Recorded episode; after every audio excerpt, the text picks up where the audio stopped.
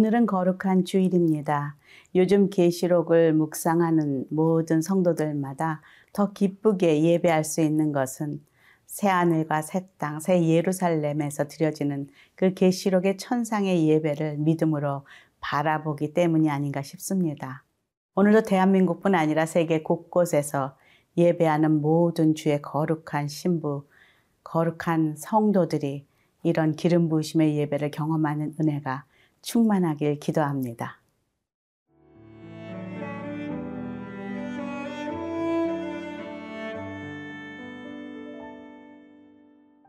요한계시록 21장 9절에서 27절 말씀입니다.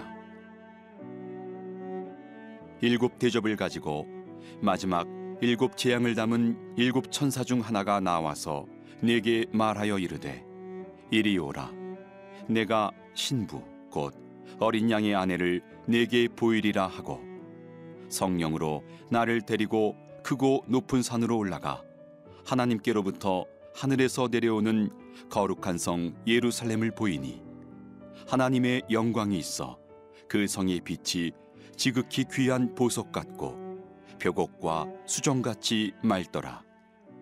크고 높은 성곽이 있고 열두 문이 있는데 문에 열두 천사가 있고 그 문들 위에 이름을 썼으니 이스라엘 자손 열두 지파의 이름들이라. 동쪽의 세문 북쪽의 세문 남쪽의 세문 서쪽의 세문이니 그 성의 성곽에는 열두 기초석이 있고 그 위에는 어린 양의 열두 사도의 열두 이름이 있더라. 내게 말하는 자가 그 성과 그 문들과 성곽을 측량하려고 금 갈대자를 가졌더라. 그 성은 네모가 반듯하여 길이와 너비가 같은지라. 그 갈대자로 그 성을 측량하니 만 이천 스타디온이요 길이와 너비와 높이가 같더라. 그 성곽을 측량함에 144 규빗이니 사람의 측량 곧 천사의 측량이라. 그 성곽은 벽옥으로 쌓였고 그 성은 정금인데 맑은 유리 같더라. 그 성의 성곽의 기초석은 각색 보석으로 꾸몄는데 첫째 기초석은 벽옥이요. 둘째는 남보석이요. 셋째는 옥수요. 넷째는 녹보석이요.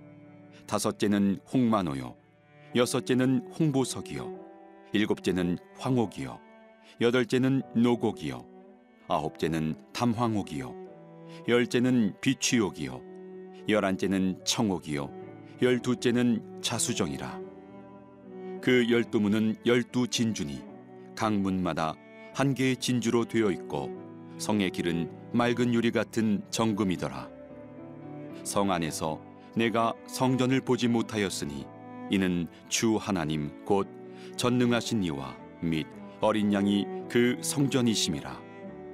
그 성은 해나 달의 비침이 쓸데없으니 이는 하나님의 영광이 비치고 어린 양이 그 등불이 되심이라. 만국이 그 빛 가운데로 다니고 땅의 왕들이 자기 영광을 가지고 그리로 들어가리라. 낮에 성문들을 도무지 닫지 아니하리니 거기에는 밤이 없음이라. 사람들이 만국의 영광과 존귀를 가지고 그리로 들어가겠고 무엇이든지 속된 것이나 가증한 일 또는 거짓말하는 자는 결코 그리로 들어가지 못하되 오직 어린 양의 생명책에 기록된 자들만 들어가리라. 21장에 들어오면서 세례 요한은 새로운 정말 새로운 환상을 보면서 기뻐하고 있습니다. 그동안 세례 요한이 보았던 것은 정말 사망과 심판과 짐승과 불목과 짐승의 표를 받고 박해를 받고 하는 그런 무시무시한 그런 이해하지 못하는 것들이었다면은 21장에 들어오면서 새 하늘과 새 땅, 그리고 새 예루살렘이 하늘에서부터 내려오는 광경을 목격하고 있습니다. 지금 9절, 10절 함께 읽어보겠습니다.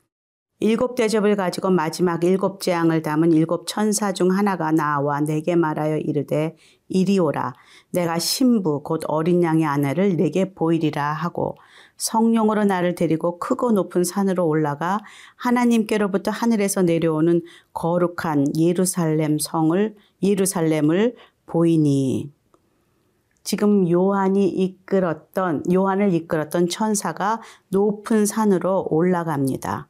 여기서 보니까 성령이 이끌고 가는 것이다 라고 말을 하고 있습니다. 이것은 무엇을 의미합니까? 성령이 아니고서는 이 모든 것을 볼 수가 없는 것이죠. 아무리 어, 공부를 하고 연구를 하고 또 이론적으로 찾아봐도 성령께서 보여주지 아니하시면 그 어떤 환상도 그 어떤 어, 주님이 보여주시는 이 그림도 이해할 수가 없다는 것입니다. 지금 성령에 이끌린 요한의 모습이 보이고 있습니다. 요한은 자기가 보는 것을 바라보면서 하나님의 영광에 놀랍니다.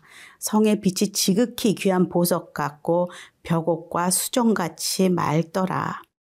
예루살렘 성의 그 아름다움이 어떤 그 다른 말로 표현할 수 없어서 그냥 여러 가지 자신의 아는 보석의 그 모습을 비유하고 있다는 것이죠. 아마 표현할 수 있는 그렇게 단어가 많지 않지 않았을까라는 생각을 해 봅니다. 또 12절에 보니까 그곳에 그 문에 이스라엘 자손 12지파의 이름이 새겨져 있고 14절에 보니까 또 어린 양의 열두 사도의 열두 이름이 있더라 라고 기록하고 있습니다.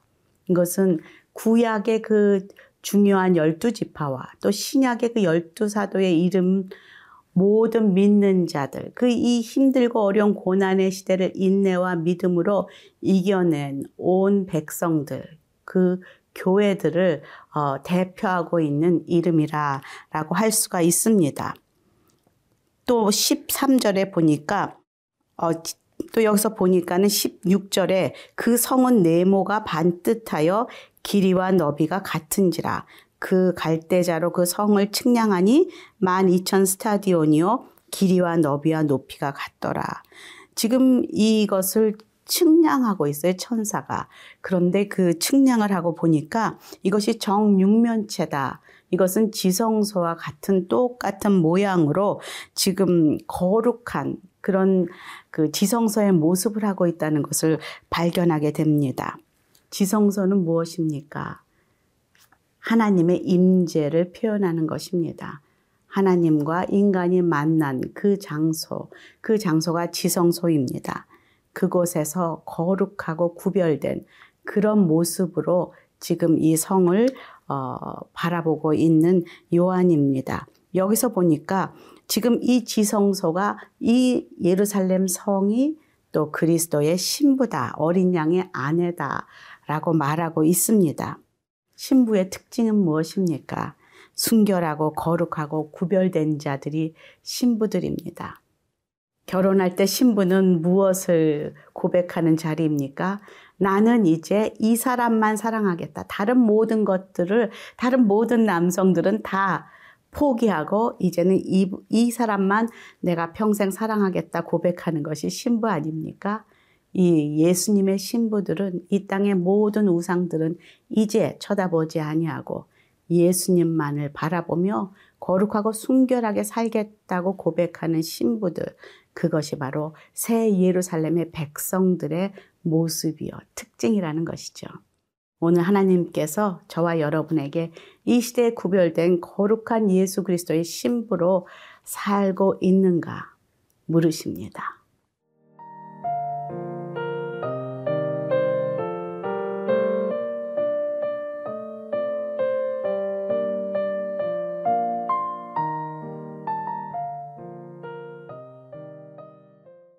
요한은 또 이 성의 아름다움을 자신이 알고 있는 모든 보석을 표현하며 묘사하고 있습니다. 수많은 보석의 이름들이 등장합니다. 19절, 20절에 보면은 정말 제가 알고 있는 보석의 이름이 별로 없을 정도로 정말 새로운 홍보석, 황옥, 노곡, 담황옥, 정말로 어, 이 모든 보석들이 붙어 있는 것 같은 그런 아름다움으로 지금 이 성을 묘사하고 있습니다. 우리가 많이 부르는 찬양 중에 그런 찬양이 있습니다. 나 어젯밤에 잘 때 한 꿈을 꾸었네 하면서 예루살렘 예루살렘 하고 찬양하지 않습니까? 정말 요한이 그 찬양을 이 예루살렘이 내려오는 것을 보고 부르지 않았을까 그런 생각을 해 봅니다. 우리가 그 찬양을 부를 때 이 요한이 본 것을 믿음으로 바라보며 부를 수 있기를 바랍니다. 멜로디가 좋은 게 아니라 그 성의 아름다움을 정말 감동하며 부르는 은혜가 있기를 바랍니다. 또한 여기서 보니까 아주 특별한 것이 있는데 그것은 무엇이냐면 22절에 성 안에 내가 성전을 보지 못하였으니 이는 주 하나님 곧 전능하신 이와 및 어린 양이 그 성전이시다라고 말하고 있다는 것이죠. 성은 있는데 그 안에 성전이 없다는 거예요. 성전이 없는 이유는 바로 하나님이 예수 그리스도 어린 양이 성전이시다. 하나님의 임재를 의미하는 것이죠. 그분 자체가 이제는 성전이요. 그분이 계심으로 인해 더 이상 성전이라는 건물은 그런 자리는 필요가 없다는 것이죠. 여러분 아십니까? 하나님께서 저와 여러분을 이렇게 아름다운 보석을 보석의 빛을 내는 이 세상의 빛이라라고 말씀하셨고 또 고린도 전서에 보면은 너희는 하나님의 성전이다라고 말하고 있습니다. 그래서 하나님의 성령이 우리 안에 거하신다. 하나님의 임재가 내 안에 있다라고 말하고 우리가 바로 그 새 예루살렘이다. 하나님의 거룩한 신부요 그리고 구별된 자다라고 말하고 있습니다. 그 임재는 너무나 빛이 나서 지금 23절에 보니까 그 성은 해나 달의 비침이 쓸데없으니 이는 하나님의 영광이 비치고 어린 양이 그 등불이 되심이라. 그 하나님의 임재가 있는 곳마다 자연스럽게 어둠은 물러가고 영광의 빛이 드러난다는 것이죠. 하나님께서 우리에게 일어나서 빛을 비추어라. 이 세상의 빛으로 살아라. 말씀하시는 것은 바로 그 성전이 내 안에 있을 때, 하나님의 임재가 내 안에 있을 때 우리는 자연스럽게 내 빛이 아니라 내가 억지로 드는 것이 아니라 어떤 등불을 드는 것이 아니라 예수 그리스도의 그 비침이 나를 통해서 자연스럽게 흘러감을 우리는 지금 사는 이 땅 가운데서도 경험할 수가 있습니다. 또 마지막에 보니까 27절에 무엇이든지 속된 것이나 가증한 일 또는 거짓말하는 자는 결코 그리로 들어가지 못하되 오직 어린 양의 생명책에 기록된 자들만 들어가리라. 그 거룩한 예루살렘 성에 들어가는 자는 정해져 있다는 거예요. 들어갈 수 있는 자들의 그 특권은 무엇이냐면 어린 양의 생명책에 그 이름이 기록된 자들만 들어가고 있다. 라고 어, 마지막 꽝꽝 이야기하고 있습니다. 여러분은 무엇을 늘 관심을 가지고 사십니까? 생명책에 우리의 이름이 기록되어 있는가 아닌가 그것이 우리의 관심이 되어야 될 것입니다. 지금 우리는 이 세상에 살면서 어떤 유명한 그 리스트에 혹은 노벨상 리스트에 인기 차트에 아니면 어떤 책에 어떤 세상에서 주는 그 월계관을 바라보며 거기에 리스트가 올라가기를 기도하고 바라고 살고 있는 우리의 모습은 없는지.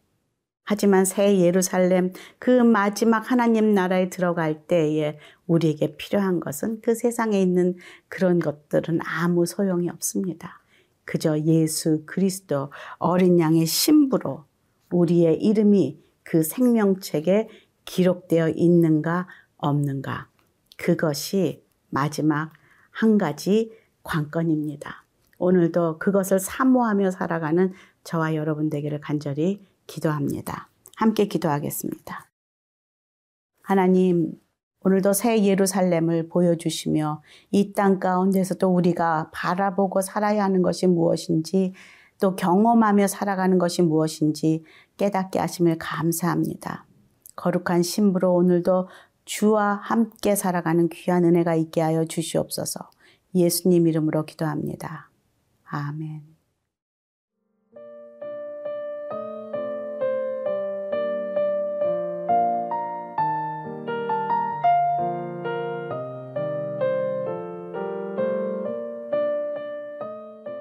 이 프로그램은 시청자 여러분의 소중한 후원으로 제작됩니다.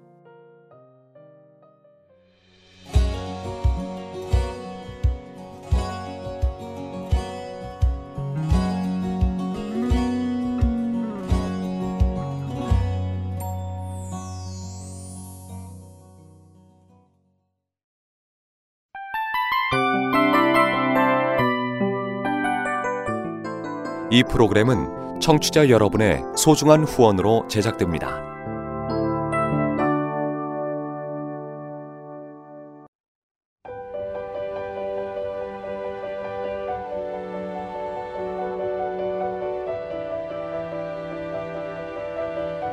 세상에는 수많은 교회들이 있지만 더 깊이 있는 말씀 강해를 찾기 위해 크기로만 교회를 선정하지 않습니다.